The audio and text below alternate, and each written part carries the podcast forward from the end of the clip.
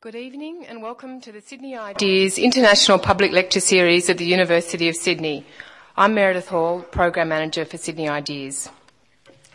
I'm very pleased to host tonight's special forum on why history matters as part of the Sydney Ideas series. Tonight's distinguished panellists are here as guests of the Department of History in the School of Philosophical and Historical Inquiry in the Faculty of Arts, as well as the US Study Centre here at the University of Sydney. So I would like to thank both groups for co-presenting this special forum tonight. The panel discussion will run for 45 minutes and will be followed by a 30 minute question and answer session we have two microphones set up at the bottom of the aisle, so please come down to the microphones and queue with your questions after the discussion. Um, the lecture is being, or the panel is being recorded for the university's website, so please keep your questions clear and concise at the microphone. The next Sydney Ideas event in the calendar is the start of our Key Thinkers lecture series. This is a new series of free lectures on Wednesday nights in the new Law School building on the main campus. University of Sydney academics from a range of disciplines will share their specialised knowledge in a 45 minute lecture on an exceptional thinker who has informed their research and teaching. We start Key Thinkers with Professor Tony Aspromourgos from Economics on John Maynard Keynes on the 5th of August, so next Wednesday. Then we have lectures on Marx, Galileo, and Beethoven, programmed for the rest of August. All are welcome to attend this free lecture series and no bookings or registration is required.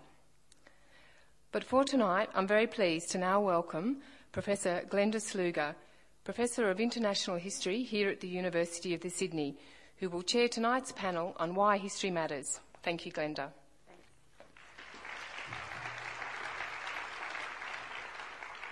Well, good evening, and you'll get to meet the people that matter tonight, the historians that matter, in just a few moments. So I'm Glenda uh, Sluga, and I'm an historian at the University of Sydney. And I'd like to begin by acknowledging the Cadigal people on whose land the university was built. I'd also like to thank the United States Study Centre and the History Department at the University of Sydney for supporting this event. So let's get to the nub of the matter. History is hot. That's why there's so many people here. When pictures of the newly elected Barack Obama fingering histories of FDR and Lincoln began to circulate the globe, historians all over the world breathed a sigh of self-interested satisfaction. A man who read history, who thought it important to understand the past in order to reshape the future and his own personal destiny. Both FDR and Abraham Lincoln have once again taken a high profile in American political discussion, and since the GFC, the Great Depression and the New Deal in particular have been plumbed by pundits and politicians alike, searching out solutions to the economic, environmental and social challenges facing, well, not just American society, but all of us. So, history and politics is the turn that this theme of why history matters is going to take tonight.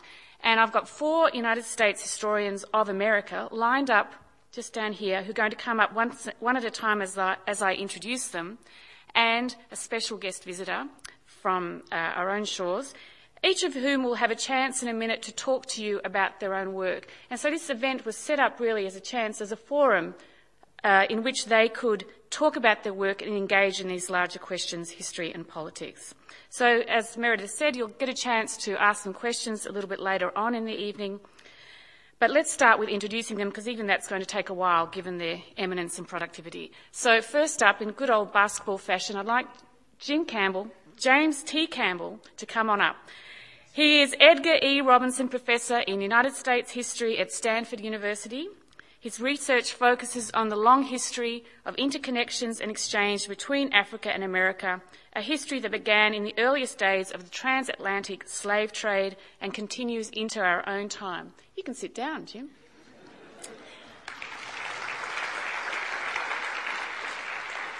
I have to say, his most recent book, and you'll know that as I introduce these people, that most recent is code for they've written a lot. So his most recent book, Middle Passages, African American Journeys to Africa won numerous prizes, amongst which uh, he, also became a finalist for the Pulitzer Prize in History for this book in 2007. And in recent years, Jim's research has moved in the direction of so-called public history as he looks at how societies tell stories about their pasts, not only in textbooks and academic monographs, but at historic sites, museums, memorials, movies, and political movements.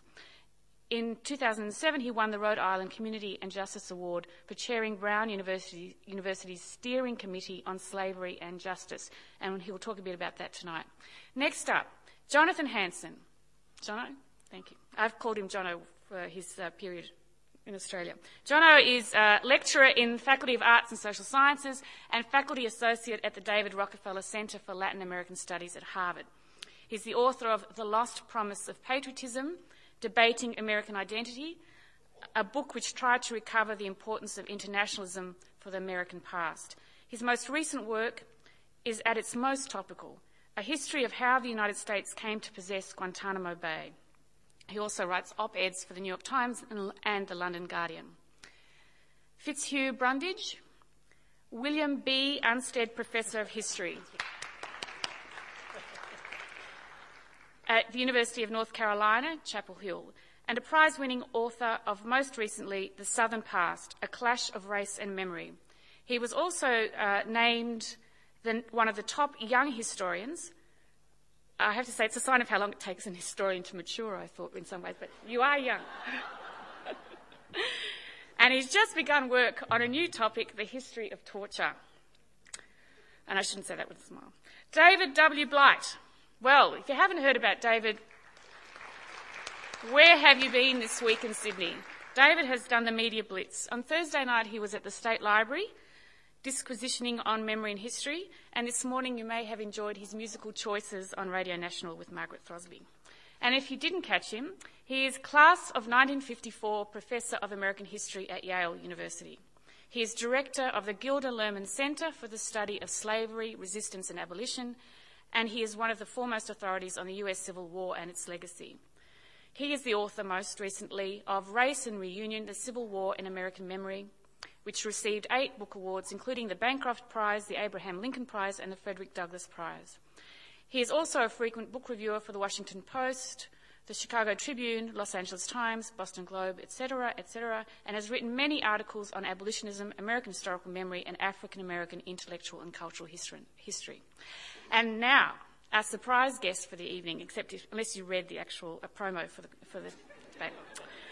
Last but never least, the man who made history politically sexy long before Barack Obama. New South Wales' own former Premier, the History Premier, Bob Carr.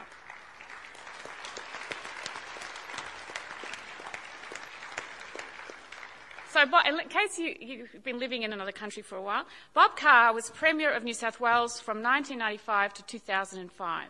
And according to his Wikipedia page, and this is how historians do their research these days. He holds the record for the longest continuous service as Premier of New South Wales. Only Sir Henry Parkes has served longer, but he held the office on five separate occasions. Bob Carr has been described as the very model of a modern Labor Premier, an articulate and powerful, that was Neville Wran, powerful public performer who identified himself with the contemporary policy issues of education and the environment. Historians remember fondly that it was Bob Carr who made the teaching of Australian history compulsory in New South Wales secondary schools and who introduced lucrative state level prizes for the writing of history.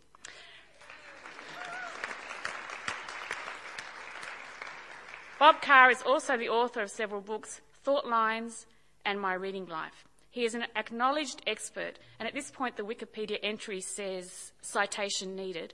Um,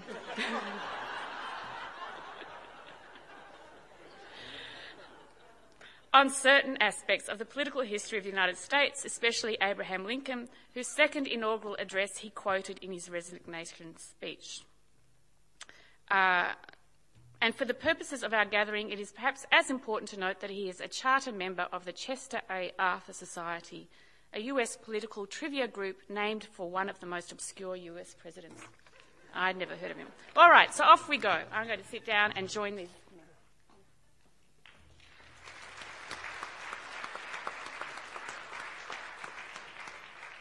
Okay, so um, I hope you can still hear me. We're going to start. I'm going to give everybody a chance to uh, tell you a bit about the kind of work they do in the context of our concerns tonight. because I think one of the most interesting things in these discussions is to, to broaden our empirical knowledge, in fact, of what is going on around the world, and in this case, in, in, in the context of America in particularly, in terms of uh, debates about the relationship between history and politics. So I'm going to start with um, David, right here. There we are. Okay. So, uh, David, you've been deeply involved in public discussions about the history of the Civil, of the Civil War in America, engaging in particular the ideological divisions of the Civil War and the lost cause tradition, which identifies uh, with the Confederate pro slavery past of American history, and which, as you've shown, is still very much alive in neo Confederate organisations on the web, among white supremacist groups, and even among mainstream American politicians. I thought you might want to tell us a bit about your public engagement with the history of the American Civil War and how you saw your role as an historian. Uh, does, in, in, the Australian context, with uh, that kind of um, context, that kind of problem would raise issues about his, uh, historical reconciliation, if you like. Mm-hmm. So, do, do, these questions come up in the work you're, mm. you're doing as a public historian? Well, they do indeed, but let me first just say how wonderful it is to be at a university and in a city where big ideas like this matter to so many people. Uh, frankly, uh, this is not always the case in every community in the United States, to be honest. Um, yes, reconciliation uh, matters a great deal uh, after great conflicts like the Civil War in America. Over 600,000 Americans died in our Civil War. Uh, more than a million were wounded. Uh, virtually every family North and South were touched, affected, um, uh, devastated by this four years of war. Uh, it, it, caused the transformation of American society and the Constitution and the Republic itself. Therefore, uh, any attempt to reconcile such bloodshed is hugely important. And I think reconciliations from great conflicts like this, whether they're in the 19th century, whether they're much older, whether they have to do with the birth and death of modern nations, whether they have to do with traumatic genocides, any time a society can manage the politics of reconciliation that is to be cherished uh, and embraced and studied and understood, which is much of what some of us do. But also, the case of the American Civil War shows us that sometimes reconciliations can also come with great cost.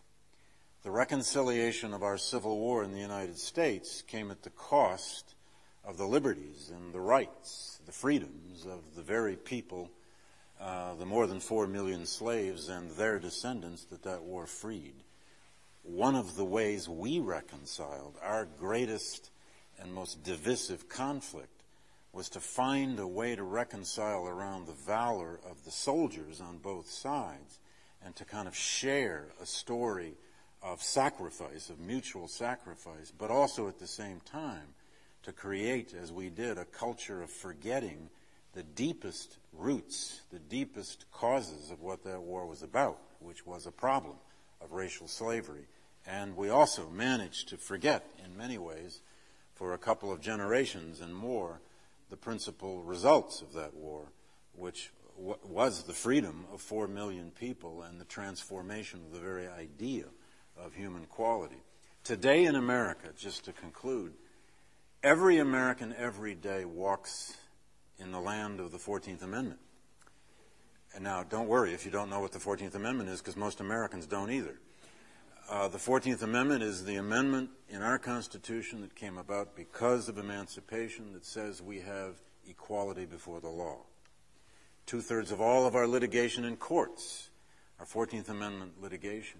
Every American, every day, walking any street, working in any profession, lives and works in a land that lives under the umbrella of that 14th Amendment, whether we're aware of it or not. Uh, this idea of just how equal we can be before law is the most enduring legacy in some ways of that war. And sometimes we simply live in a state of not even understanding it or even awareness of it. How has your own work um, intervened in the kinds of discussions that have gone on about the Civil War? Well, I don't know how much it's intervened. I mean, I th- we have to be modest, uh, frankly, in understanding how much historians actually control these debates. I have a feeling that in Australia maybe it's more so than in the United States. I've tried to intervene, as has Fitz and others, in helping uh, my readers and my students and in the public arena. And we all do a lot of this in the States now in speaking to, to broad public audiences. I've tried to intervene in helping us understand that uh, uh, there are great costs in evading and erasing the most difficult, traumatic parts of our past. What really happened in our culture is that the story of slavery as a cause and emancipation of those slaves as a result of our Civil War was all but erased from the official national narrative in our society of what that war was about. And by official, I mean the way it was taught in schools, the way it was presented in, in political rhetoric, the way it was fashioned in popular literature, the way it was even presented in early modern museums. But I'm only one part of a, actually a large group of historians now studying this problem of historical memory. The Civil War is only one, perhaps the most important uh, conflict that we've had to face in our past. And frankly, most Americans still have difficulty facing this part of our past in a, in a full sense because it forces us to realize that we have a history often as tragic and as divisive and as bloody as anyone else, in spite of the fact that most people want to see American history, most Americans want to see American history as essentially a narrative or story of progress, always getting better, uh, always improving, always showing the world a model of that progress. Our Civil War is a story of when that progress died and was destroyed. The first American republic created out of our revolution was destroyed in our Civil War, and the emancipation of slaves forced a recreation and a redefinition of a second republic. It's not always the way most Americans want to remember it. Well, Jim, if I could turn to you at this point, I mean, you've been involved uh, directly in, uh, at your own university in dealing with the past and specifically the past of slavery. Can you talk a bit about that work and how it relates to what you do? uh, Sure. I was teaching at Brown University, which is in Rhode Island, in New England. Um, uh, if you don't know where Rhode Island is, don't matter. Don't worry. Most Americans have no idea where it is. Uh, it is. I'm not making this up. It is one of the 50 states. It is smaller in its land area than the city of Sydney. Um, one of the things that Rhode Islanders and New Englanders have forgotten is the fact that slavery was not merely a Southern institution. For Americans, as I'm sure for people here, uh, the term conjures a set of Southern images of plantation homes and so forth. But slavery existed in all 13 colonies. It existed for a considerable time in all 13 of the original states. Uh, the city of New York, to take one example, at the time of the American Revolution was, I think, over 20% enslaved. Again, that's not how we think of the story. Slavery existed in New England, uh, and in Rhode Island in particular, uh, the, the state became a very important center of slave trading. Of those ships that were North American in origin in the transatlantic slave trade, and that's a fairly small proportion compared to the Portuguese or British, but of those ships that were North American in origin, about two thirds of them came from one colony and state, and that was Rhode Island. And that's a history that had been completely effaced uh, from our collective memory. And so that's one context. There was a second context that was relevant here, and that was the context of the debate over slavery reparations. Uh, as I'm sure some of you are aware, uh, there is a movement in the United States. It percolates up periodically, uh, then sort of goes into temporary recession over the payment of monetary reparations for slavery.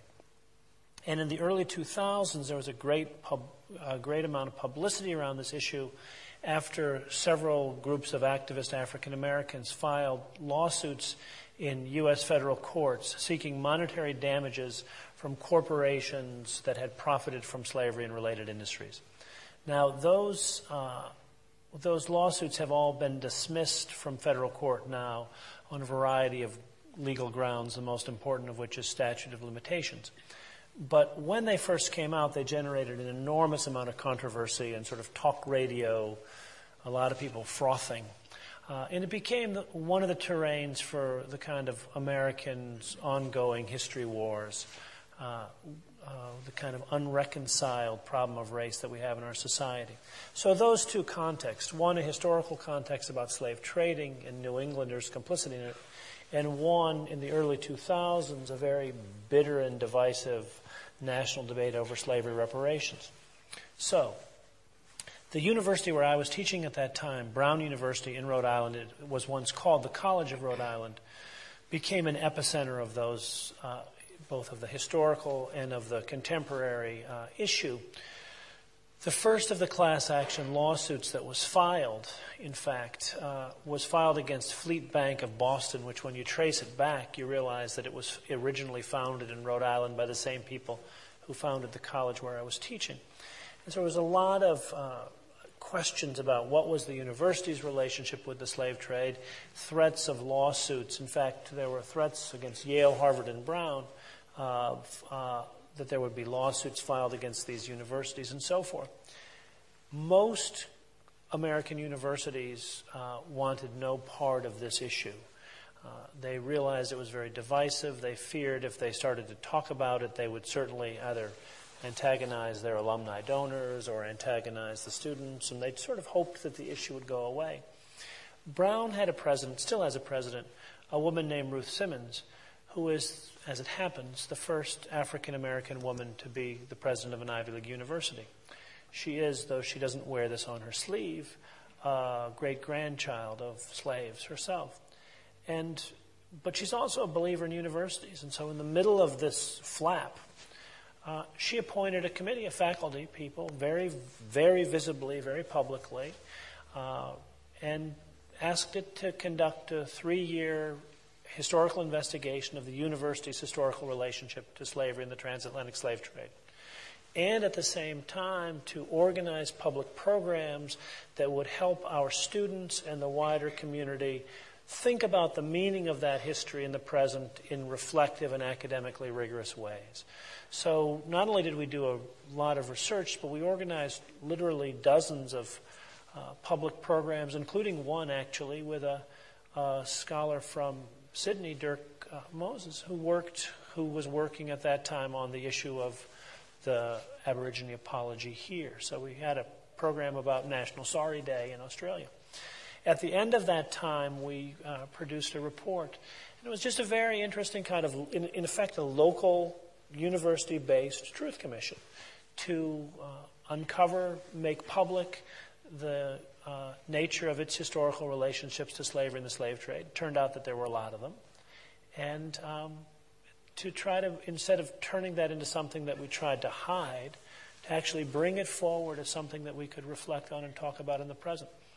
If you're interested, and I know everyone in the world uses, e- you know, uses the internet now, if you just go to brown.edu slash slavery justice, one word, you'll, you can go to the website and you can read the report. You can see excerpts of the various uh, public events that we staged. And we also took, this was really quite moving, one of the things that we discovered was 1764, the year that the university was founded by the most important donors were the Brown Brothers of Providence. The Brown Brothers also sent a slave ship to West Africa that year. And we found all of the historical records from that slave ship, uh, which was a disastrous voyage. About two thirds of the Africans on the voyage perished disease and an insurrection. And we put all of those documents on the web with sort of supporting material. And again, in the spirit of what David said, you know, that you can try to evade these, uh, these questions, but like the return of the repressed, it comes back and I think, you know, Ruth Simmons did something very courageous in saying, look, universities are places that have the capacity and the obligation to try to both talk truthfully about their past and to engage their students and the wider community in reflective dialogue about it. I'll just ask a quick follow-up question. So, what happened with the apology? Oh well, so the, the, this is actually a very interesting question. It's very germane, obviously, here because, as I gather, questions about apology are um, front and center. The committee made a series of recommendations, most of which, in fact, are related to the university's procedures and, and so forth. You can read them on the web, most of which are in the process of being implemented. But one of the issues that we talked about a lot and ultimately couldn't come to an agreement on was whether the university should also make a formal apology. Now, one of the things that made this tricky is that the person most likely to make such an apology would be the president of the university, who was herself African American, and that might have looked a little silly. Um, but we also had a lot of discussions about what it is that apologies do. What is it that they mean? And I'm sure this will come up tonight, and I would very much like to hear the thoughts of people in the audience. Look, in apology, all of us, all of us, in fact, have a pretty good intuitive understanding of what apologies do. We've all had ones that we thought were meaningful. We've all gotten them that we thought were empty.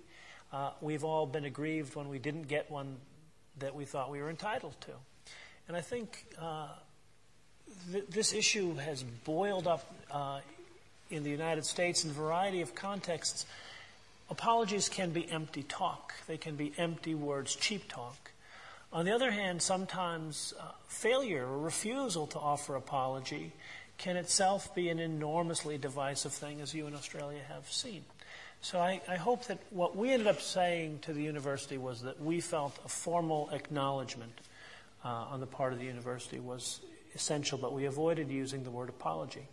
Um, and so, again, I hope that we might talk a little bit about this what apologies do, what they don't do. There has, since the Brown Report, been a rash of institutional and state and now U.S. congressional apologies for slavery, but they've been conspicuously devoid of any commitment to present or future action. So perhaps we can talk about. Well, that actually brings us quite nicely to Jono's work on Guantanamo Bay. Because I mean, I'd like you to, to, to, tell the audience a bit about how you got involved in that. But in, in some op-ed pieces recently, you've been talking about keeping Guantanamo Bay open for the purposes of fact-finding and apology um, projects. Yeah. Uh, well, one of the signal characteristics of our President Obama, who I indeed like, is that he is very forward-looking um, and right now, he is weighing whether or not and how much to look into the past at, uh, at Guantanamo Bay and, and trying to decide if he does that, what effect that will have on his domestic and global political agenda. And uh, to the chagrin of many of the people on the American left, uh, I guess to my own chagrin, he seems to be leaning against looking into what happened at Guantanamo Bay right now um, in order not to alienate so many of the people he needs to forward his domestic and global political agenda. But let me back up a little bit first by saying thank you all for coming. Um, I'm astounded by the interest and knowledge Australians have in American history and more than a little humbled by it. Um, and I'm indeed grateful for you all, uh, for, to you all for being here. So in 2003, I published a book to thunderous silence um, on American patriotism. Uh, and the burden of that book, uh, the, the, the, book took up the subject of a group of American leftists a, a hundred years ago who were debating the meaning of patriotism, civic identity, what it meant to be American, and so on. And this came out just as we were going to war, and I had great expectations that their debate, th- these guys were arguing that patriots could actually be critical of their country rather than toeing the line. Post, post Vietnam, most of the American left has ceded the rhetoric of patriotism to the American right. And the group that I addressed in that first book, Eugene Debs, Jane Addams, W.B. Du Bois, William James, John Dewey, and others, refused to do so and thought that the rhetoric of patriotism could be marshaled uh, in the cause of progressive reform. Well, World War II rolled over them like a juggernaut uh, and, and their argument sort of faded away. Um, well, in the year 2004, the next year, I was fishing around for the topic of the next book, and I happened to have a fellowship, and so I had the luxury of reading broadly. Just as the Guantanamo news was breaking, not just Guantanamo news, actually, but Abu Ghraib too, and as the Rasul case was pending before the U.S. Supreme Court, uh, some of you may remember in that Rasul case, the Bush administration was arguing that the Guantanamo detainees had no habeas corpus rights because Cuba, rather than the United States, was sovereign at Guantanamo Bay. So I knew a little bit about the history of when we took, when we got Guantanamo Bay, which is in 1898. And I was skeptical that Cuba could have been sovereign at a place that we took from Spain and then leased by shoving a treaty down Cuba's throat. Um, and I began to look into to that the, the history of the 1890s and I learned that that the Bush administration claim was spurious. Um, but I also began to look more broadly. I had time. People encouraged me. They said, "What else do we know about Guantanamo Bay?" And I did my. I consulted the, uh, the authorities, Google, Amazon, and Widener Library, and I discovered we knew very little bit about it, both in this country, but also really even in Cuba and elsewhere. Cubans had published a few pieces on Guantanamo Bay that seemed to me to be highly ideological and, and, and debatable, contestable. Um, and I began to look back into the history, and I discovered that Guantanamo Bay is interesting going way, way, way back. Um, I don't know how many of you know where we get the name of one of our great civic shrines in the United States, Mount Vernon. But we get the name for Mount Vernon from a British admiral, admiral that George Washington's half brother, Lawrence, served with in Guantanamo for three months in 1741.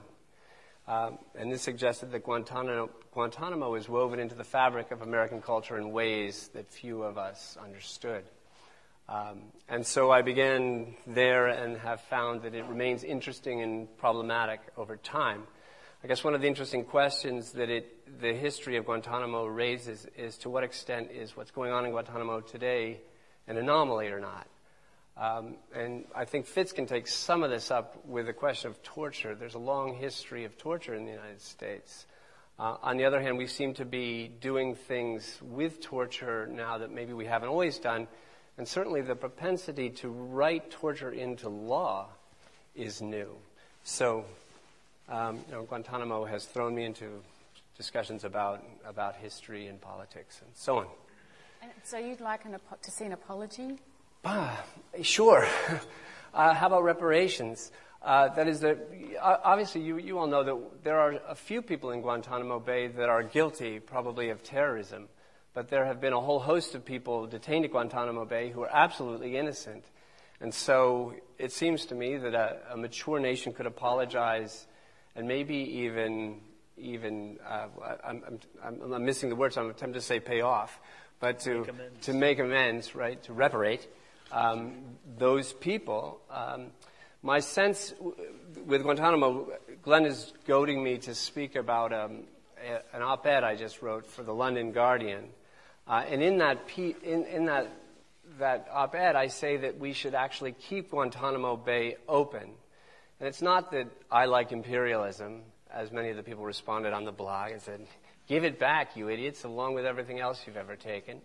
Um, but but the, the thought there was that by keeping Guantanamo Bay open, first of all, you know, some of you may have known know that with the escalation of the war in the Middle East, we have been collecting more and more detainees. And my question to you is, where are we, keep, where are we taking them? How are we treating them? Who knows? At Guantanamo Bay over the last five or six years, at least the human rights community and the JAG community and others, that is the judge advocates general lawyers uh, of, the military, have brought a little transparency to Guantanamo Bay, right? We have some habeas rights at Guantanamo Bay, which we simply don't have elsewhere. So maybe we should acknowledge that and, and finish the job there. If we're going to be detaining people in the war on terror, let's make rules about the detainment and do it in the open. And I think, so far at least, doing so in Guantanamo would be better than the alternatives, Bagram Air Force Base and other places, black sites around the world that we know nothing about. Uh, moreover, I think that to do that, to, to keep it open, to fix it, we would actually have to acknowledge what went on there. And that's what Glenn is alluding to. So I'm making the case that if we did it there, we would have to have a truth and reconciliation commission there to find out what really went on there and to really discuss the, Guantanamo's role in the bigger sort of archipelago or structure of American detention. So you are getting a sense already of how engaged with politics historians can be? Okay. Thank, thank you, Jono. And in a way, uh, Fitz, Jono's given us uh, a nice segue into the, to the new project you have. But I, I thought um, I'd just mention the work that you've done on the history of lynching, because in some ways that too connects up with what you're doing now. Uh, you've argued that even though lynching in the United States which claims somewhere between 4 and 5,000 victims, may appear as modest in scale by the standards of the 20th century, of 20th century genocides, the atrocity of lynching has left an indelible mark on American life. For blacks, this is, this is from you. For blacks, lynching epitomised the hypocrisy of a nation that prided itself on respect for the natural rights of mankind. The history of lynching inspires pessimism and scepticism about the values of a society that could unleash the dark forces of mob violence. It also fosters a degree of hope that the demise of lynching at once has emancipated African Americans from a gnawing fear and at the same time demonstrated that descents into barbarism are not irreversible. I might quote that because I, you know, it's a very profound and complicated statement on um, the history of lynching and of violence in general in, in um, human history. So, I, if you could talk to us a bit about how, I guess, your sense of the therapeutic value of, of the project on lynching links with your um, work on torture, or do you see them as separate projects? Tell us a bit about the, the new torture history that's project. A, that's a very interesting question. Uh, like others, I, I, certainly would like to thank everyone who's here. It is very humbling to, uh, to know that you're here, but that some of you have actually paid money to hear us is, is, is very flattering. But picking up on some of the things that you've heard, there, there is a connection between my interest in, in earlier research interest in lynching and uh, my new interest in the history of torture. And the link goes back to a moment in time, I, I roughly the same time that Jonathan was having his uh, awakening interest in the history of Guantanamo, I was struck by some of the political debates that took place once the Bush administration's policies on torture became known. And as you may know, there was a quote unquote pushback from the United States Senate in particular to try to restrict the use of torture by the Bush administration that unfolded in 2004, 2005. And uh, during that debate, there was various moments in time when noted American politicians made the point that Americans do not torture.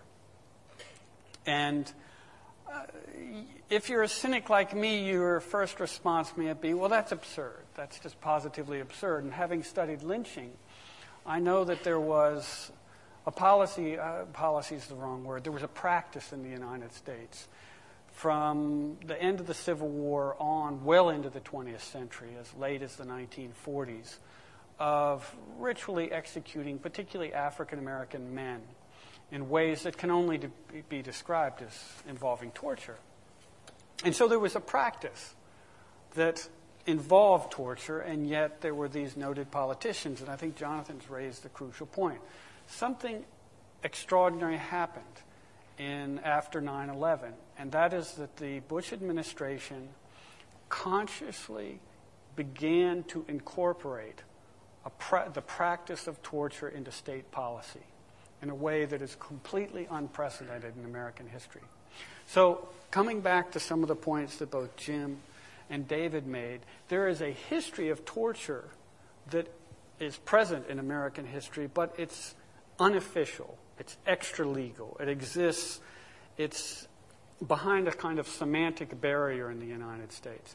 And then there is a history that we're familiar with from our law textbooks, from our constitutional histories, in which torture is, for all practical purposes, specifically banned by the American Constitution.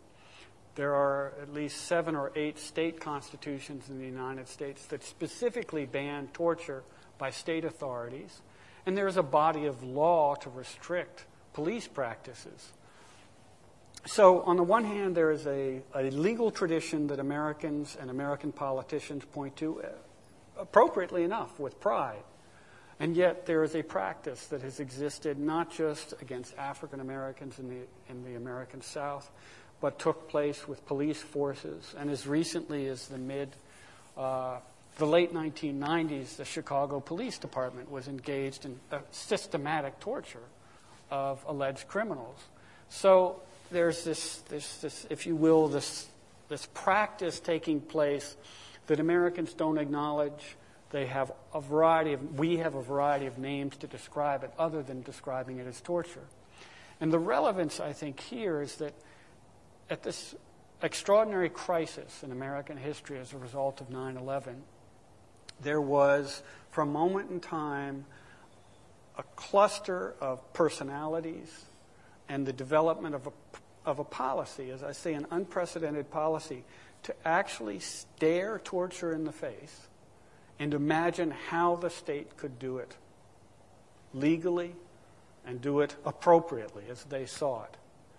And as I say, this is a remarkable moment which I think we could put in a broader international context. There are other societies. I'm thinking of Israel, for example, who has confronted this issue. But for Americans, it's a particularly galling issue because it confronts the ideas of American exceptionalism. And so when Senator John McCain, who himself was a victim of torture during the Vietnam War, pounds on a lectern in the U.S. Senate and says, We do not torture, he's speaking to what he wishes was to be the case, and I think he believes it to be the case. But as we've seen in recent history, it has migrated from being this subterranean practice to being a practice, as I say, of official state policy. And so now the Obama administration and Americans have to unwind this and figure out how to reconcile this vision of American exceptionalism with this recent history, which has punctured all sorts of holes in, their, in our notion of American exceptionalism. Thank you. Can't wait for the book to come out. Oh, I can't either. All right. Hurry up, right? Hurry up. Okay. Well, and we're going to turn now uh, to the one politician amongst us, historian politician. But before I ask you a question, I thought Jono told me a little story this afternoon, and you might want to just to relate your tourism around Sydney. Okay. Um, I'd thrown those notes away.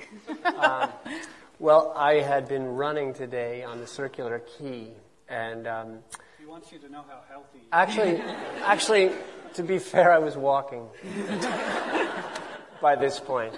Um, and, and just by the, what do you call it, the grand staircase, um, commemorating, by the way, the visit of the Great White Fleet to, to Australia in 1908, and beneath a tree commemorating the visit of Bill Clinton to Australia in 1996 November, proving, I guess, that history is indeed sedimentary, um, was a, a, a placard and a monument, right? Um, commemorating, I suppose, or recognizing the trauma of 9 11 with uh, Bob Carr's name on the bottom, um, I guess dedicated 35 days after 9 11. And um, I, I think the title, if I've got this right, was an affirmation of unity in adversity. Um, and that just took me back to 9 11. 9 11, some of you may remember, uh, occurred on a day much like this. Um, an absolutely stunningly beautiful day, in an immediate aftermath of 9 11, as if nature was playing some sort of cruel game with us. Day after day after day after day after day was equally beautiful. So there was no way to hide the smoke from the smoldering buildings of 9 11, no way to sort of disguise our own grief. Um, and I remember in the immediate aftermath of 9 11, there were calls for unity in the United States, too. And, and I, don't, I don't begrudge the calls for unity. I don't question them here. I imagine they were generous and, and sincere, but the ones in the United States gave me the heebie jeebies.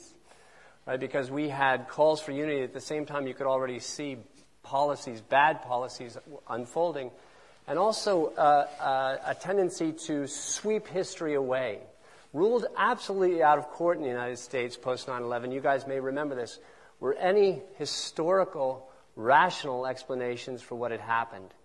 This was an event caused by evil, right? And the only explanations were metaphysical, not historical, not rational.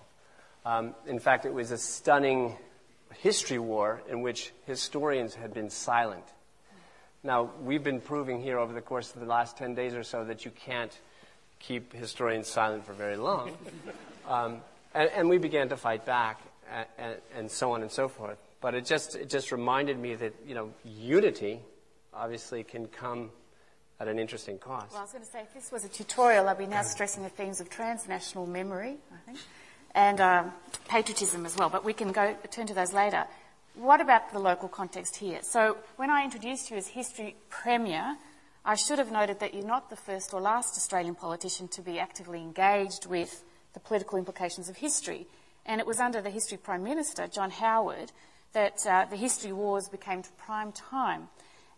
And so, for me, the question, I mean, one of the interesting questions for me is how other politicians saw the history, have seen the history wars, and how did, how did you situate yourself in the history wars, or did you feel engaged by them, uh, given your broader interest in uh, curricula and in and your history, your interest in American history more generally? Well, the first thing is I was determined to see that history did not perish in the New South Wales school system as it had in the school system of every other state. Uh, there it was, uh, debauched, dumbed down, merged with, with other studies. Um, we continued to teach history as a discipline. History is history. Now, the rest of Australia is catching up with us through a new national curriculum that I, am assured is going to have the best features of the uh, New South Wales curriculum. But if you're a political leader for a land like this, you walk through history all the time. So, we're a multicultural society. The Chinese is the biggest community, non-English speaking community. Chi- Chinese is the second language in our city now. It replaced, it, uh, it pulled ahead of Italian some years back. And in dealing and working with the leadership of that community, I would talk about how the Chinese had made a contribution to Australia in the 19th century, as in the United States. Transcontinental Railway built with Chinese labour.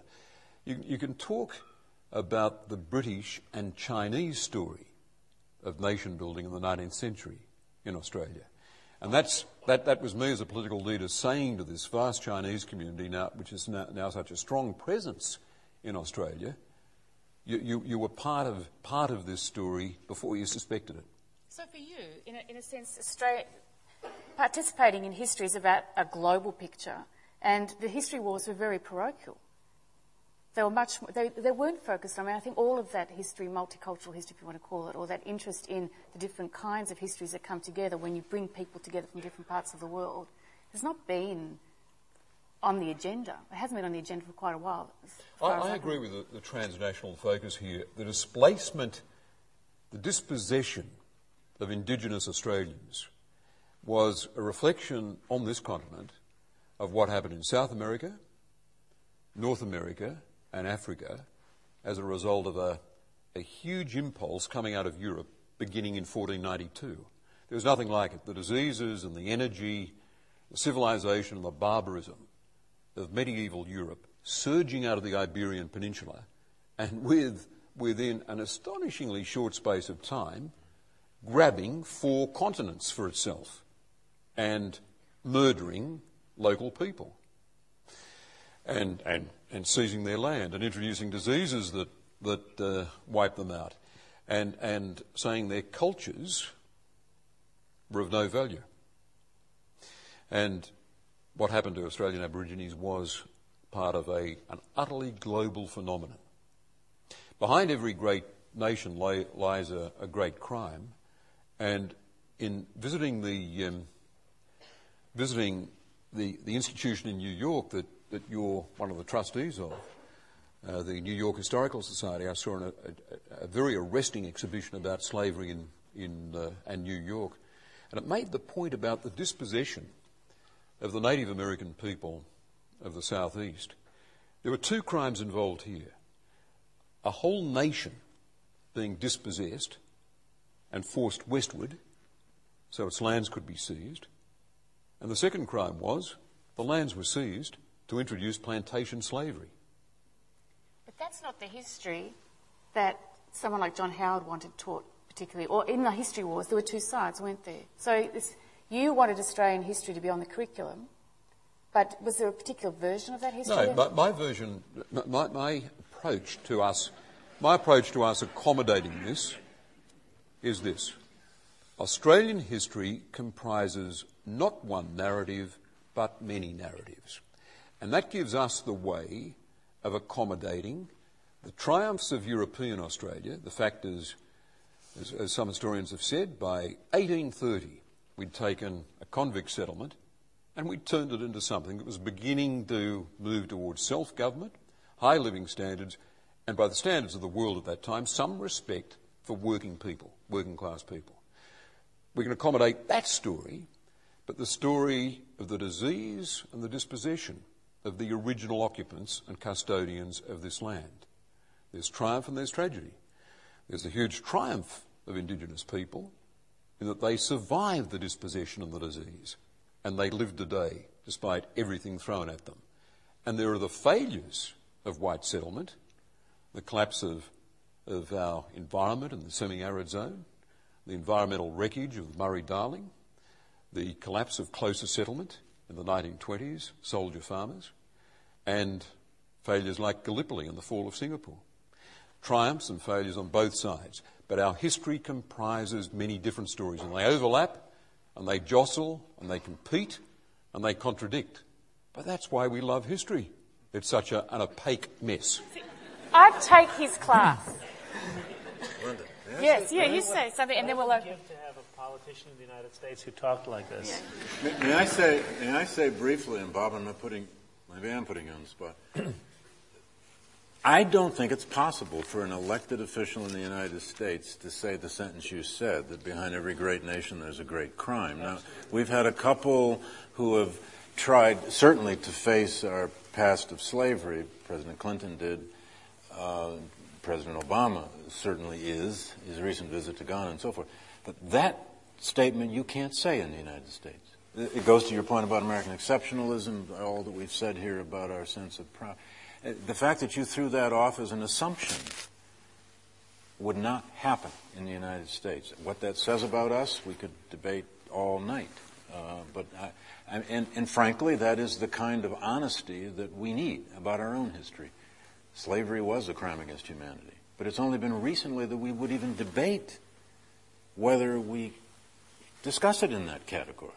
Uh, so I. Um, well, I'm going to take that sentence back. I run a center for the study of slavery. I might put that on our website, actually. I could, could I just jump in? I, I, I, think, like David, that's a really remarkable comment to make. But I, I, here's, I think, the way in which the historical moment we live in for American global leadership, whatever form that may take, may mark a very interesting transition. Barack Obama cannot lecture the world on human rights in the way that previous presidents could. And there was a time, for example, in the 1970s when torture became a major concern of the United Nations. Amnesty International had already existed, but there was a major push to deal with authoritarian torture around the world. The United States could lecture on high, appropriately or not, as a society where torture was not present. Barack Obama cannot go out in the world and scold, whether it be, well, Argentina isn't torturing right now, as far as we know, but he can't scold Argentina for its past in the same way he could. He can't scold many countries in the world. So he's got to deal, if you will, with the fact that the United States has now sinned. And he has to incorporate that into the way in which he tries to rebuild American leadership, which one of two things is going to happen, I predict. And I, as a historian, I shouldn't do this, but I predict one of two things based on everything you've heard. Either he will do it skillfully and in a way that transforms American leadership in the global community, a transnational environment, or else we're going to have to return to an age of innocence somehow, and this past that we've been talking about will have to be tamped back down again. And the past tells us we probably will return. If you, wanted, if you wanted to make a point about what an Australian political leader could say here, but an American leader could not say, the key reference is Paul Keating's Redfern speech. Uh-huh. That was when an Australian Prime Minister got up and quoted an historian, uh-huh. Henry Reynolds, if uh-huh. I remember correctly. I was there and I seem to remember him quoting Henry Reynolds, the murmuring in our, our hearts, mm. and um, said, Of course we've got to take responsibility because it's the whites who seized land, who introduced diseases, who murdered people. And uh, it'd be interesting to have a look at that text to develop the argument that things can be said in other nations that couldn't be said in the US. Okay, by this stage, I think that many of you will have something you'd like to ask uh, speakers or say. So, um, and of course, uh, we'll keep the discussion going as um, openly as it has so far. I'm going to step to the side so I can see you. Uh, we've got some microphones over here. So anyone who'd like to come down? Someone coming down now. I'd just like to hear any comments from the panel about how optimistic they are about America's chances of regaining that moral authority.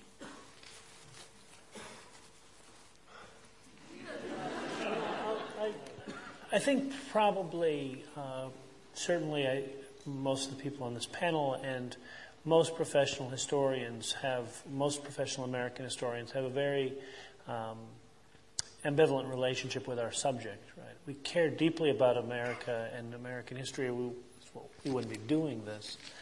And yet we see the uses to which history is put, and we see the conduct of our uh, nation globally, and we cringe. And so I think probably the, my initial reaction to that, and I think the initial reaction of most of my other panelists, they can speak for themselves, is we're not very hopeful. Uh, I think we tend to cynicism, and we, um, you know, it's, you know, it's not, cynicism's not in fashion right now in the early days of the springtime of Obama, but uh, we'll see where this thing goes. But one thing I did want to say, you know, so I think most of most people of our ilk tend to be very skeptical of American claims to having any kind of moral leadership in the world. I think we would in, in a sense, probably jumped down your throat with the question who says we ever had it? And yet, one of the things that has struck me over the last, say, five, six, seven years uh, is that it is useful in the world to have a United States that can actually speak in a way that isn't, uh, you know, obviously ridiculous about human rights that there are, have been a variety of uh, situations in the world where the United States' inability to actually speak plausibly in defense of human rights uh, has been, and I'm thinking I can, any number of places, but certainly uh, the crisis in Israel Palestine is one. Um, so I actually think that the world, the, the, the kind of community of nations, is actually going to be a better place or is better off if there is a United States that actually can assert some kind of moral leadership.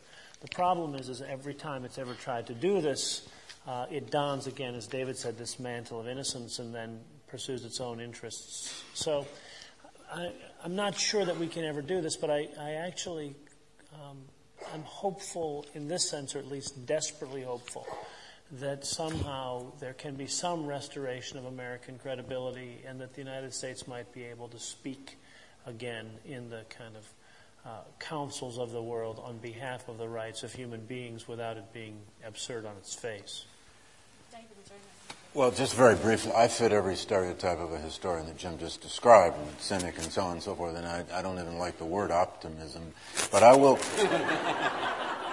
but I will declare myself hopeful on this the three places I've been abroad just in the past eight months include a London train station um, the week after Obama was elected, where I think an African born clerk selling me my ticket saw my Obama button and practically began to weep. She high fived me. She said, It's a new day in the world. I mean, I couldn't believe myself.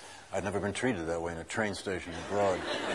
Uh, I was in England a month ago at a conference about Abraham Lincoln uh, called the Global Lincoln, people speaking about Lincoln from all over the world. It was extraordinary how much Obama came up.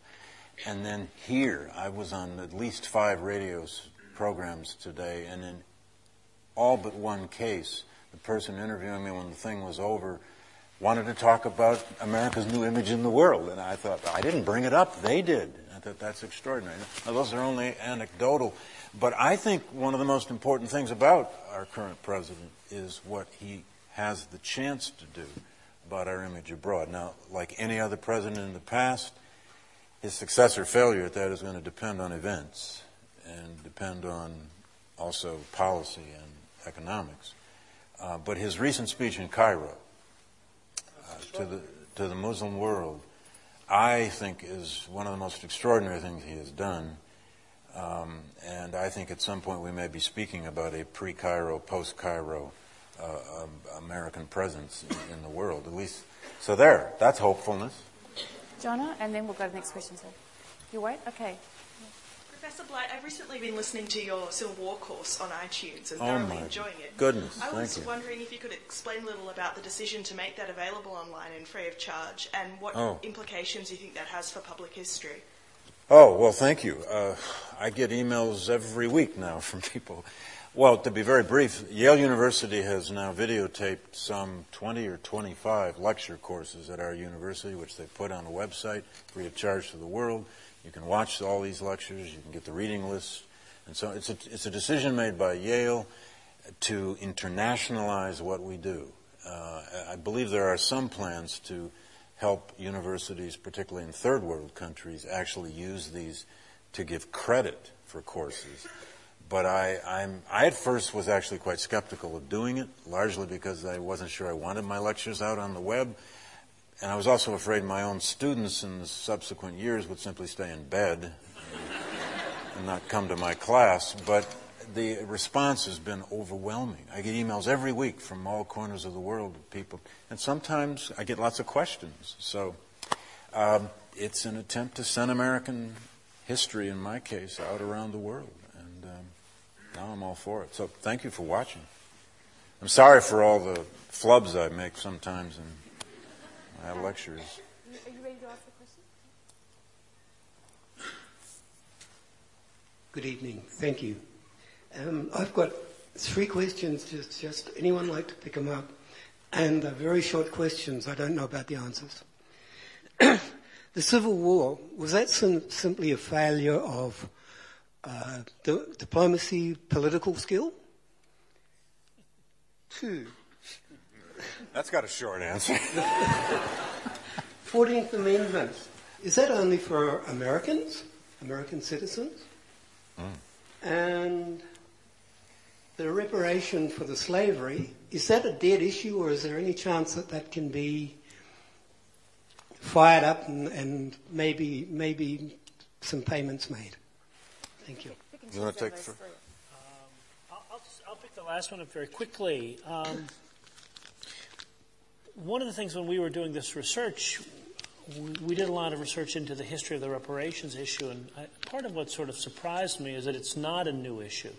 It sort of caught a lot of Americans by surprise around the turn of the century, but it goes back all the way to the late 18th century with the the so-called first emancipation, the, the abolition of slavery, the beginning of abolition of slavery in the northern states. Uh, it's repeated on a much greater scale in the aftermath of the Civil War with the, fifth, the 13th Amendment and the abolition of slavery in the United States. What are these people who, for hundreds of years, have had their labor expropriated without pay entitled to? not only by way of recompense, but in order to make it possible for them to live as citizens in the United States.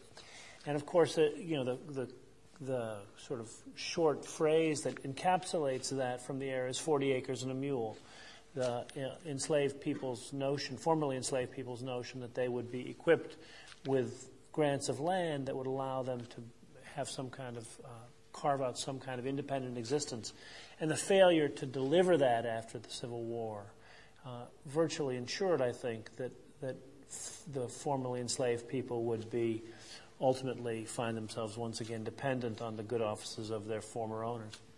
Um, the issue comes up in litigation and political movements in the late 19th century at various moments, very dramatically in the 1960s when a group, a number of different black nationalist organizations press for reparations. Uh, I think now with the you know the, the sort of movement of that into uh, litigation in the 90s and the early 2000s, that has proved a dead end. Unless you think that there's going to be a very very dramatic transformation in the personnel of the federal courts, it, that particular the notion of of obtaining monetary reparations uh, for enslavement um, through litigation, I think that is a dead end. What has been interesting, however, is that the kind of publicity and agitation that the movement brought up, I think helped produce what happened at Brown. And it has produced similar kinds of institutional investigations at some leading American corporations. JP Morgan is one, Aetna Insurance is one. In now almost a dozen American universities, a number of states. So that part of what has happened is though the reparations themselves haven't been paid, and I think it is, I don't think I want, they ever will be paid if you think of these in purely monetary terms. The, the political sort of ferment unleashed by that has led to a variety of institutional investigations, apologies in some cases, and some substantive, meaningful, reparative action, even if it's not delivering checks to individuals. And so I think, I mean, I think that it, in a sense, that will continue. So maybe one, one question per person, because there's quite a few. We can come back to some of them. Over there. Yeah, um, you've heard the, the history wars here, the dealings sure. between the Aborigines and the, and the white people. Uh, what are the history wars uh, in America? Well, our history wars have had a great deal to do with how we tell the story. Uh, do we teach the young about slavery? Do we teach our young about the murder and slaughter of Native Americans in the Western Indian Wars? Do we dredge up the great conflicts between capital and labor at the turn of the 20th century? Or do we tell an essentially positive, progressive, exceptional story? Uh, so it's on the level of what kind of story we are teaching. But more specifically, it has had to do with women's history, black history, the history of violence, um, uh, how, how indeed we, we interpret these most conflicted and vexing aspects of our past. Uh, they have they've sprung up over national history standards. Uh, we had a huge debate over that in the early 1990s. They've come up over how to uh, commemorate the Columbian quincentennial. They've come up over virtually every major anniversary that we have. Uh, we're as anniversary conscious, maybe more so than any, as anyone else in the world. Uh, so our history wars have been actually quite similar to yours uh, in terms of tone and content. I think what we'll do now is uh, take a, a series of questions Mm. Because there's so many of you. We'll take the ones all on this side first and we'll go over there, and then we'll give the panel a chance to, to pick up on them. The 14th Amendment would protect you too if you were visiting, by the way. Quite as much as U.S. Okay. citizens. Uh huh. I, um, sorry, I was just wondering about the. Uh, you mentioned the monetary repatriations and the institutional sort of investigations. I was wondering about other sort of ways, sort of other manifestations of repatriation, sort of like, um, uh, was it the, uh, God, I can't get the name now. Um, was it, uh, in terms of other forms of making re- repair and making reparation, if whether or not that was still an issue. Mm. I mean, this, that's an that's a fascinating question. Or, or we're going to take a bunch. Should we take a bunch or yeah, I think we take a bunch. I'll take a okay. list Go just ahead. in case. All right. My question is directed more specifically to Mr. Carr regarding the um, development of a national curriculum for history. I'm just wondering what you think or what you hope will come from the current atmosphere of um, cynicism and honesty in both politics and history here and abroad, and how it might affect the content and the structure of the curriculum for Australia okay. and elsewhere. Well, well, I've learned. Oh, sorry, you want us to speak later? Well, I, go ahead, Bob. Okay. I haven't lost these qualities of I'll bossiness. Just cross that off the list. Um, I, I, I, think a couple of a couple of things. I've learned you can't teach everything. In teaching Australian history, you can't cover every motif, every development. A lot of interest groups thinks, think it's vital that you tell their story, but you've got to be selective. Second, a teacher said to me, a classroom teacher said to me, it's got to pass the hot, humid Thursday afternoon test. You're familiar with classrooms, you know what that means. And third, um, how much do we get? We get, a, wasn't it 100 hours of Australian history over two years in the middle years of, middle years of high school? It's just, it, it, it must be selective. You must focus on case studies. My final my final observation is that as we put a national curriculum together, it must be crammed with argument, paradox, controversy, contradiction. This is not a story of, of civics uplift. every chapter is not to end with the sentence, and once again, the Australian people demonstrated that they could adapt and triumph over any circumstance. You, as students, the students here, know that that is deadening, and you'd walk out of the classroom rather than put up with more of it. Take American history, and I'll conclude with this. The story of the 1920s in America. If you, if you, if you teach it as civic uplift, you'll leach it of all interest. This was, this was a period that saw intense class conflict. This was a period that Can't that say that in America either. this, this, this, this saw intense class conflict. It saw lynching. It saw the KKK rampant. It saw entrenched. It saw a strengthening of Jim Crow laws throughout the South. Hmm? And, and uh, immigration restriction and uh, the, the, this was a, you've picked a great decade. Yeah. The Red well, Scare. the Red listen, Scare. That's right. Listen, doesn't it become interesting it sure at does. that point? And that's the key. They're, they're, they're, the, they're, the, lessons that I'd like to have guide the construction of a national curriculum. You can't. You, sorry. Are you a University of Sydney graduate? New South Wales. Now we're recruiting okay. Senator Obama was actually in favour of recognising the Armenian massacre of 1915 as a genocide, and President Obama is having far more difficulty in doing so because of the complexity in relation to Turkey. Uh, I'd like your comments on that. And secondly, to what extent can someone impose truth and reconciliation on another society, and how effective will the President be in that? Okay. They're going to be ready to answer that soon. So, uh, pass over to him. Um, in Australia, the history was, I, I see it as sort of being an argument between sort of old political, legal versions of history that focus on the political elite and the sort of new approaches that are focused on culture.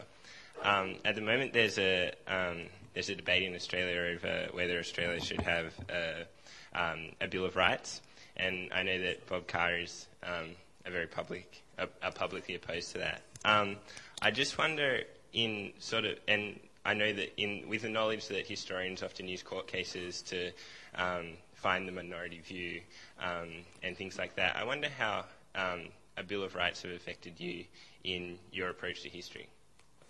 Okay, and uh, we'll take some more over here. Perhaps two more over there, and then we'll, we'll fill some questions. Um, outside the State Library of New South Wales is a statue of Richard Bourke, and on the inscription there is the word enterprise spelt with a Z, or as the Americans say, with, with a Z, and this was set up in 1840. Now, of course, we no, no longer uh, use, a, uh, we use an enterprise with an S now, but this illustrates the divergence of the two traditions of um, from a British source, one the American and the secondly the British Australian, New Zealand, the Commonwealth tradition or British Empire tradition. Now, with matters which have been raised tonight, which we can see why there has been a divergence since 1840, the date of the, the statue. One is on the American side, the Civil War, the Great Immigrations, and then uh, various matters during the 20th century. And on the British Empire side, of course, great reforms of the Victorian period. So I'm really raising this as a matter of, of discussion of this concept of that we began, let's say, um, uh, in the same tradition, but now we are quite different um, um, um, peoples despite speaking the same language and having an overall sort of English culture. I just want to raise that point okay. for discussion. Thank, Thank you. you. And one more from there, and then we'll come back. Uh, thank you. Uh, recently, uh, I went to Atlanta and I was talking to an African American man who said he voted for John McCain because he felt that he could talk to John McCain if he ever met him and demand 40 acres and a mule. Whereas with um, Obama, he felt he'd just get turned away and say, well, now the issue is settled. There's nothing more to talk about. Um, so I guess what I'm wondering is, uh, you know, uh, how right is he or not? Um, but also, what is Obama looking to do in civil rights and um, human rights in the future? And um, yeah, because it, he doesn't talk about that a hell of a lot. So, all right, pick and choose. There you go. Uh, Fitz, yep repeat the questions for us quickly here? They're, these- Take the they one were they were all great questions, but I just want to be Well, you reminded. seem to, people are getting agitated by the uh, Armenia question Right. and genocide. Do you wanna- Okay, well, that's, that's one where I would just make a brief comment on that. Uh, we were talking before about uh, moral leadership of the United States and how we historians are all cynics. And uh, I think that Obama is likely to tack back and forth as he will and as he done, has done throughout his political career. And I think he will disappoint us depending on where you stand on many issues. But on the other hand, he is so self conscious, it seems, and uh, reflective about himself in both as an individual but also as a, as a leader that he will not ignore the issue. And so he will constantly, so for example, with the Armenian issue, he will constantly be trying to figure out how to deal with the issue, but he will not try to ignore it the way, for example, President Bush ignored many issues. And so, in that regard, I think it'll be very interesting to watch him deal with. I could run through a long list. For example, we have just gone through a period of time of a whole series of violations of human rights in China that would seem to have aroused, to, demand some sort of commentary. But we did not hear Obama say anything of note on the Uyghurs. We have not heard Obama say anything of note on the issue of Tibet. He's going to deal with those issues in his own very carefully controlled way. But I'm convinced he will, he will feel the pressure to incorporate this into this ongoing pr- process of trying to rehabilitate the United States image in the international community. This is sort of a general comment on American ideology, um, and it may speak to some of this. Some of you may remember back in the presidential campaign, Obama spoke about how America, a new America, could change the world. And I thought that that was sort of a telling and somewhat alarming comment that we were going to change the world as if the world was waiting for us to change it. Um, and, and I think that Obama is keenly aware and of and sometimes blind to the way in which America's fundamental liberal ideology has both a sort of human rights capacity to it. It's universal, right? Human rights are universal. They're things that all people uh, deserve and all people will have if he gets his way. At the same time, that, right, that kind of universalist thinking is often non reciprocal. America has what's good for the world. You are like us. And there's a, there's a sort of fundamental tension there that I think in these examples that Fitz is alluding to, um, you see Obama just trying to get this exactly right. America's liberal political ideology, its political economy, is full of tension. I go to Cuba and go to conferences, and at these conferences, Cubans debate whether George Bush first, but now Obama, is in the Middle East for the oil or whether he's in the Middle East to save it, which is problematic in itself. And, and, and my sense is it's typically always both with the United States. That is, it's, those things go together. It's not realism versus idealism in American history, often, but the two things go together. It's part of who we are. It's part of who our sense of people are. And I think that it's in Obama's political philosophy as much as it was in Bush's, and I think it will manifest itself in different ways. And, and, and ideally, there, there, there's a tradition of reciprocity in liberalism that I think has not been gotten its proper airtime. And I think that Obama has a keener sense of it. And in the speech that David's alluding to, there's a sense that in Obama, and I think this is its saving grace, that the, that the Muslim world, for, for example, has as much to teach us as we have to teach it. But that wasn't there in Obama's statement about how we're going to save the world, and it certainly wasn't there in George Bush's ideology and, and, and, politics in the Middle East. So I think that Obama does have a sense of that, but, but, but it's going to be a problematic, and it's, it's in all of us, um, and it makes us uh, generous and also predatory. Very quick response to your Atlanta gentleman, or your question about the Atlanta gentleman. First of all, nobody's going to give him his 40 acres and a mule. but he may have reflected what really did happen in our campaign, as you may remember. A great number of African American leaders were really supporting Hillary Clinton. Now, some of that had to do with their own personal ties to the Clintons, but it also had to do with a deep, grained attitude in African American politics and history that you will get a great deal more out of the white politicians who need to give you something than you may ever get out of one of your own. I have personal friends who, who were supporting Hillary Clinton uh, till the bitter end, in part for those reasons. And at the bitter end, a whole wave of, of black political leaders in the United States and, and, even academics that I know suddenly came over to Obama. So it, he, he may have been part of that phenomenon that was actually quite widespread. An old idea that you may get the best from a white politician who needs to do something, whereas Obama does not because there's so many things on the table. Uh, there's actually a book called The History Wars, uh, which is, uh, there's now one in Australia, I gather. But that it's a and bit, we're going to do a conference on this at Yale comparing the two. uh, it's, it's a bit dated now. It's a bit dated now, but, but it's a good introduction to some of the history wars in the United States. And two, one has been alluded to, which was you talk about you know creating a national curriculum, national history standards. There was an attempt to do that in the 1990s, and it just was like setting off a hand grenade. Um, and that was what revealed the extent to which some influential people in the country did not want to hear what a group of historians now thought the new narrative of American history was. And it wasn't simply that it was a more inclusive history that talked about women and talked about slavery and African Americans and acknowledged the realities of lynching and what have you. Uh, it was just, it, it, it, was too dark for them. It lacked the triumphalism.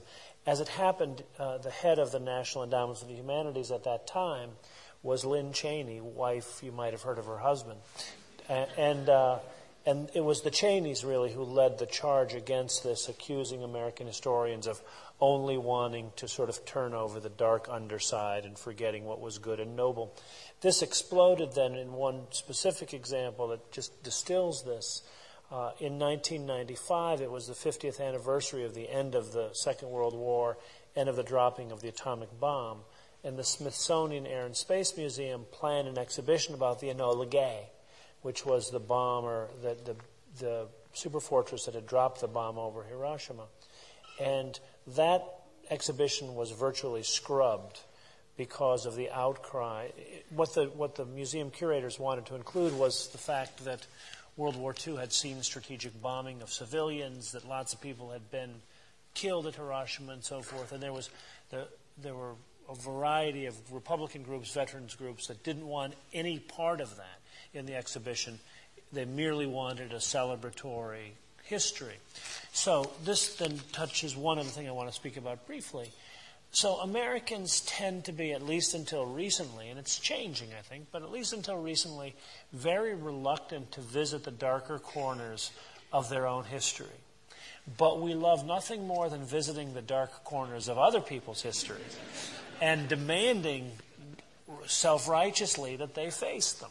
So, uh, you know, so at the very time when people who were advocating slavery reparations, for example, were getting nowhere in the United States, the U.S. Congress was passing a resolution demanding that the government of Japan issue a formal apology and pay monetary reparations to so called comfort women, chiefly Korean women who had been forced during the Second World War to serve as sex slaves by the Japanese Imperial Army, with no sense of irony, right? That somehow, you, you know, that it, sauce for the goose.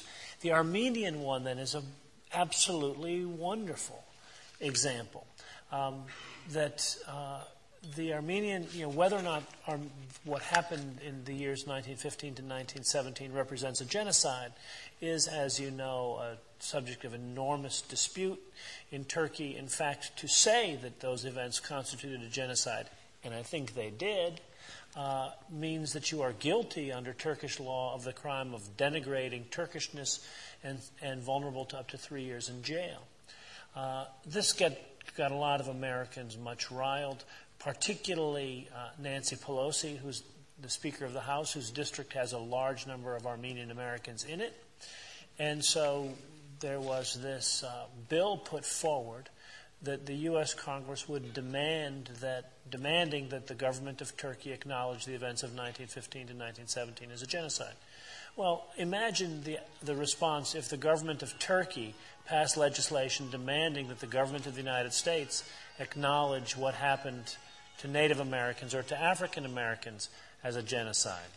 Um, the funny or sort of final coda to the Armenian controversy uh, was that the government of Turkey said, sure, go ahead and pass this legislation, and all supply routes and airspace that you're using to supply your troops uh, in Iraq that go through Turkey are closed. And when the government of Turkey said that, the uh, legislation fell away. Okay. I have some very patient people over there, so we're going to take some more questions. There's, yeah, but they, have been sitting a long time, so. Yes. Um, look, going back a bit further, I'm just curious to know why, uh, as a family historian with lots of convicts in my background, I'm curious to know why Americans, with their family histories, never, there are no convicts mentioned pre independence, American independence, where the convicts were going when they were going to America. Another Is there any reason why? Uh, see, I, have uh, so that we don't I'm actually from the first Muslim family that came to Australia that I discovered, and they were. He was a convict too, a convict family, and I'm just. I, I just loved the story when I found out, and I just. Uh, well, I'm writing the book at the moment, so I'm just curious to know why they are never mentioned in American history. If I can add to the question, Savannah was a convict colony. Yeah a precursor Georgia. of Sydney and the other convict colonies here.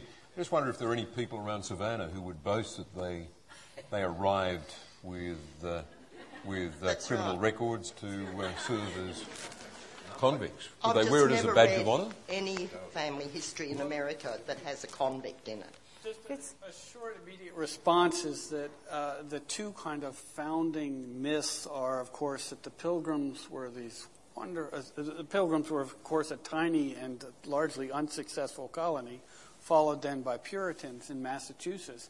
They, the, the narrative there is that these are people fired by religious zeal, so I don't think they would be wanting to admit that they, there were convicts present there. But in the case further south, then you get the Cavalier myth. And this is an entirely different in the kind of popular mythology, even up to the present day, the settlers of the southern colonies aren't convicts going to Georgia. They are aristocratic youth moving to the south to reestablish the family lines and then to found these plantations. So, no, I don't think convicts would usually be. There's no romance to convicts in the United States. But see what happens when you bring Australian history and American history together? There's a whole you know, inventory of new conferences. I, I, will just say one thing about American genealogists. There used to be the major impulse was to get you into the Daughters of the American Revolution or these genteel societies. But now there are often, for many states, are these wonderful books called the Black Books of Genealogy, where you can find out the names of everybody who was executed by the state, everybody who was the criminals, and so you can identify the darker secrets of of your family. But whether people boast about that, I don't know. Uh, I'm, an overseas student from uh, China mainland, and uh, my discipline in university is engineering, but I have a, do have a great of interest about history. So my question is, to what extent uh, the religion just contribute to our ideology and to the conflicts uh, around the world now? Perhaps if you take that in the context of the history wars in America, what role has religion played in the history wars? I'm firing that one at Jonathan. Wow. You mentioned William James. Varieties of religious experience. Wow.